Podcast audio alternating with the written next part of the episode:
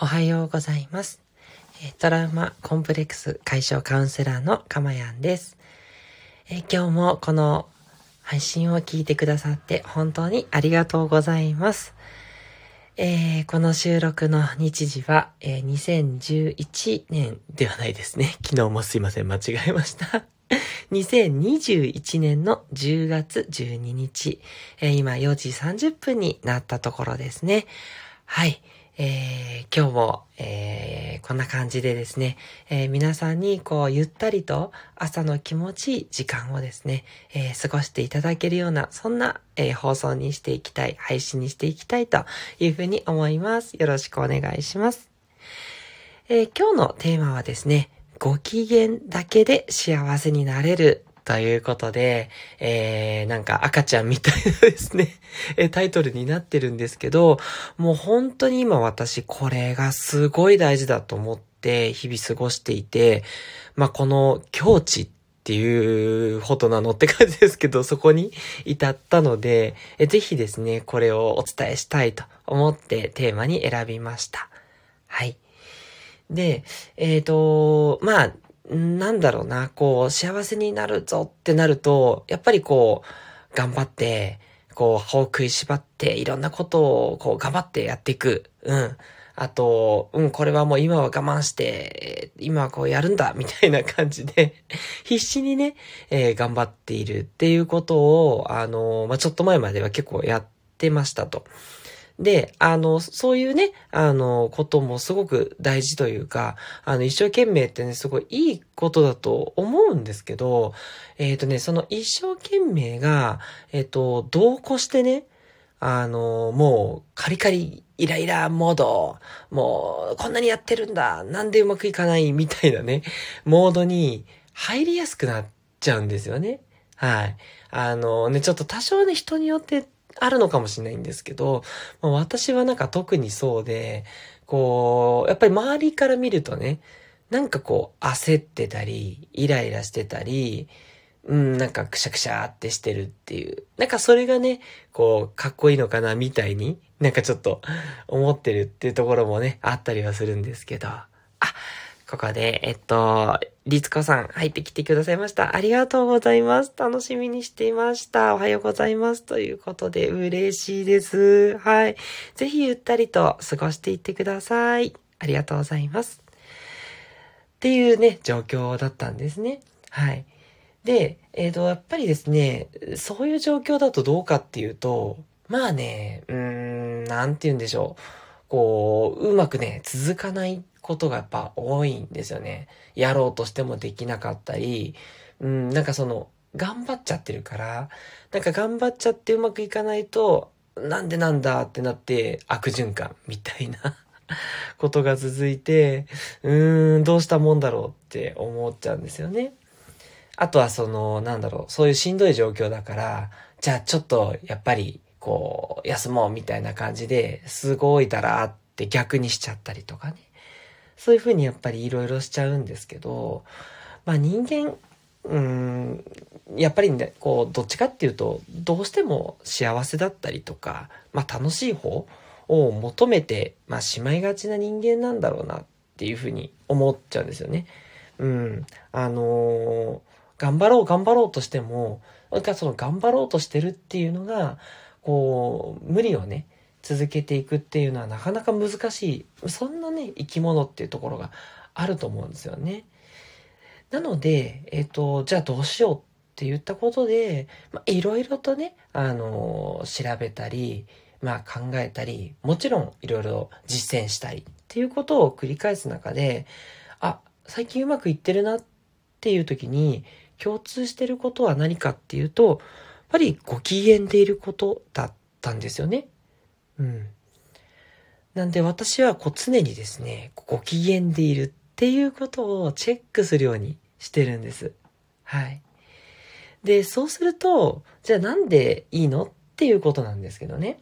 やっぱりね、ご機嫌でいるっていうことは、周りにもそういう自分がご機嫌だっていう気持ちが伝わるんですよね。なんで、なぜだかわかんないんですけど、周りの人とのこう雰囲気っていうのもやっぱ良くなっていくんですよ。だから、こう、例えばね、こう、配偶者の人、あの、奥さんとか、旦那さんとかが、なんかね、急に優しくなったりとかね、するんですよ。本当に。うん。これね、あの、まさかっていう思う人には信じられないことかもしれないんですけど、これね、やってみてほしいんですよ。本当にそうなんです。まあね、1日2日じゃ確かに変わんないかもしんない？うん、今まで通りかもしれないんですけど、1週間でもね、ずっとご機嫌続けてみてください。うん。やっぱりね、その相手にもそのご機嫌が伝わるんですよね。うん。なので、過ごしやすくなるんですよ。なんかね、今まで、もう、すごいギスギスしてるとか、なんでこんなにこう、イライラしてるの？つって言われていたのが、なんか言われなくなって、なんかふと、あ、これやってあげたから、みたいな感じで、なんか優しいことしてもらって、え、いいんですか？みたいなことになったりね。ね、これ幸せじゃないですか？ね。そうなんですよ。だからね、ご機嫌をね、作り出すという感じがね、いいなって思ってるんです。うん。で、あとはね、こうちょっと引き寄せっぽくなっちゃいますけど、こう、ご機嫌でいると、やっぱね、ご機嫌な人をね、引き寄せてくる。っていう、これがやっぱり幸せになるっていうその理由なんですよね。うん。周りにもご機嫌な人は集まるし、あなたがご機嫌だとね、いろんな人がね、話しかけてきたり、あとね、道でね、あのー、声かけられますね。どっち行ったらいいですか？みたいにね。そう。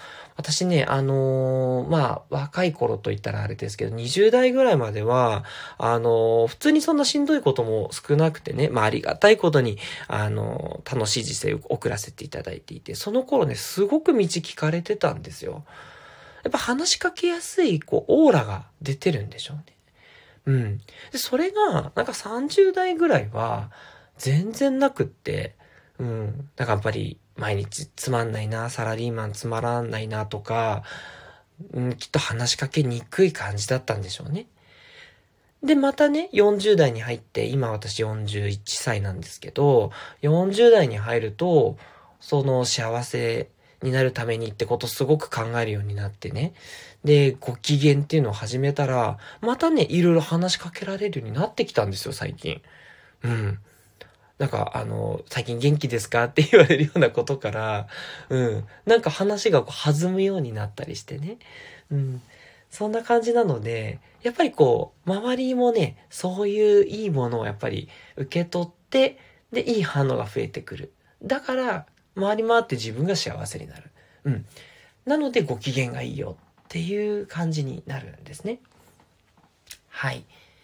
じゃあご機嫌で幸せになれるっていうのは分かったよと。それどうしたらいいのと。ずっとご機嫌でいるなんてできないよ、私は。っていうね、あなたいらっしゃるかもしれないんですけれども、そこをどうするか。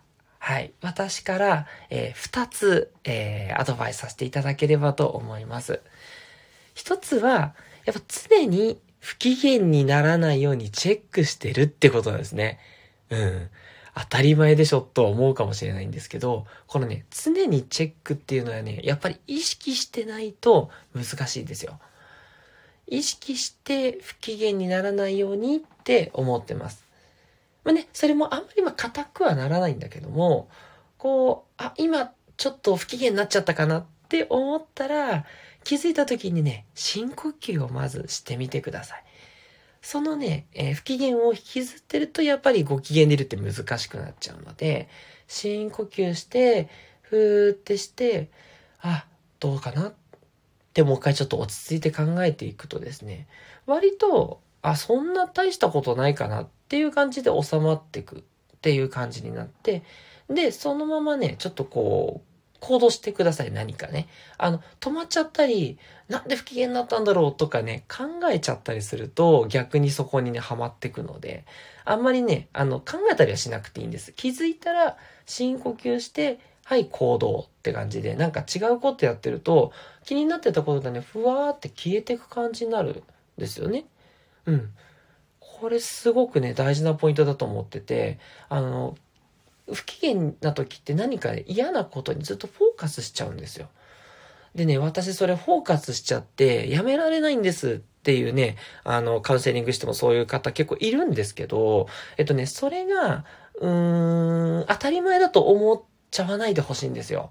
うん。すぐにね、変えられないかもしれないんですけどね、絶対これ変えられるんで、気づいたら深呼吸して別の行動する。うん。そういうふうに、あの、気づいたらこうするっていうのをね、決めとくっていうのがすごいいいですね。はい。で、そうするとね、あの、これってやっぱり周りの反応には合わせないっていうことになるので、そうすると自分が常にどうしたいかっていうふうにいられるようになるから、ご機嫌でいられるっていうふうにつながるんですね。はい。これが一つ目です。そして二つ目は何かというと、まあ疲れたらすぐ休むっていうことなんです。やっぱりですね、人間あの、頑張ってたりして、疲れてくると、やっぱりイライラはやっぱ増えますよね。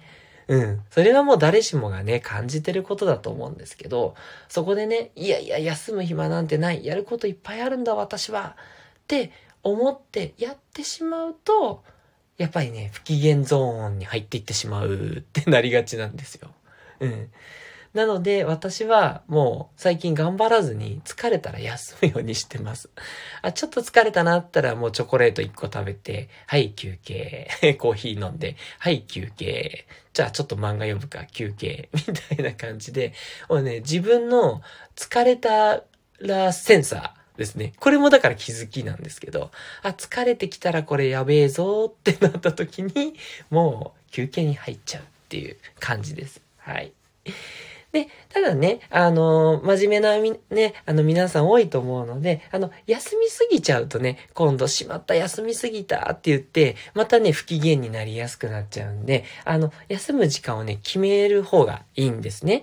あの、いやいや、決めちゃったらなんか休んだ感じしないって思う人もいるかもしれないんですけどね、これはね、まあ、いろいろやってみてほしいんですけど、私は、あの、休みすぎちゃうと逆にね、ダメなんですよね。あの、気になっちゃってね、こんなに休んじゃって、って言って、えー、もったいないみたいなね、ことになるんで、逆にも5分とか10分とか、ちょっとでいいので、決めて、えっ、ー、と、そう休む。あと、まあ、あのー、どっかでね、またお伝えしたいと思うんですけど、あの、瞑想って言いますが、あの、もう何も考えない、ぼーっとする時間を作ってます。なんかね、堅苦しい、あの、お坊さんの修行みたいに思わないでいただいて大丈夫で、あの、私もやってるの何も考えないにいるっていうだけですね。最近あの、マインドフルネスという言葉でも流行ってたりしますけど、これをね、5分ぐらいやるっていうだけでも、だいぶね、頭すっきりするんで、そうするとご機嫌でいやすくなるんですよね。うん。なので、二つ目は、疲れたらすぐ休むこと。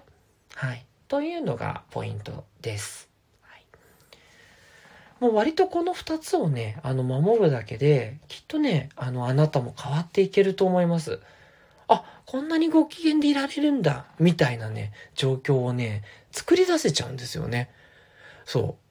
あの、ここは、あの、え、本当にって思うかもしれないんですけど、一旦ね、ぜひね、信じてやってみてほしいです。全然簡単ですよね。何にもね、工夫も 何もない話なんですけど、これね、意外に効果があるので、本当にお勧めしたいです。うん。で、ちょっと考えていただければわかると思うんですよね。ご機嫌な人が増えてったら、なんか嬉しい気しません？ね、綺麗事かなって思っちゃうかもしれないんですけど、やっぱ綺麗事にしたいじゃないですか。ね。うん、みんながご機嫌でいたらね、嫌なことはどんどん減ってくって、もうね、誰が考えたってわかるわけで、じゃあそうなることを、えー、常に、えー、考えていく。まあ、そこをちょっと頑張るって感じかな。ちょっとでいいんですけどね。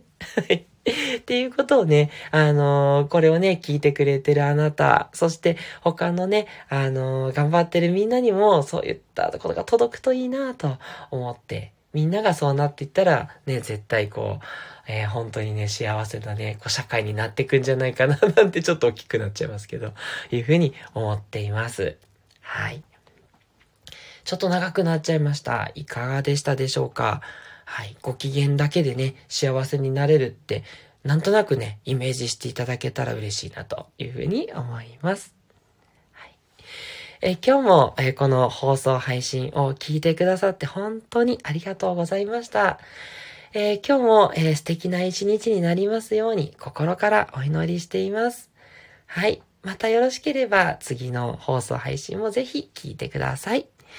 えー、トラウマコンプレックス解消カウンセラーのかまやんでした。ではでは。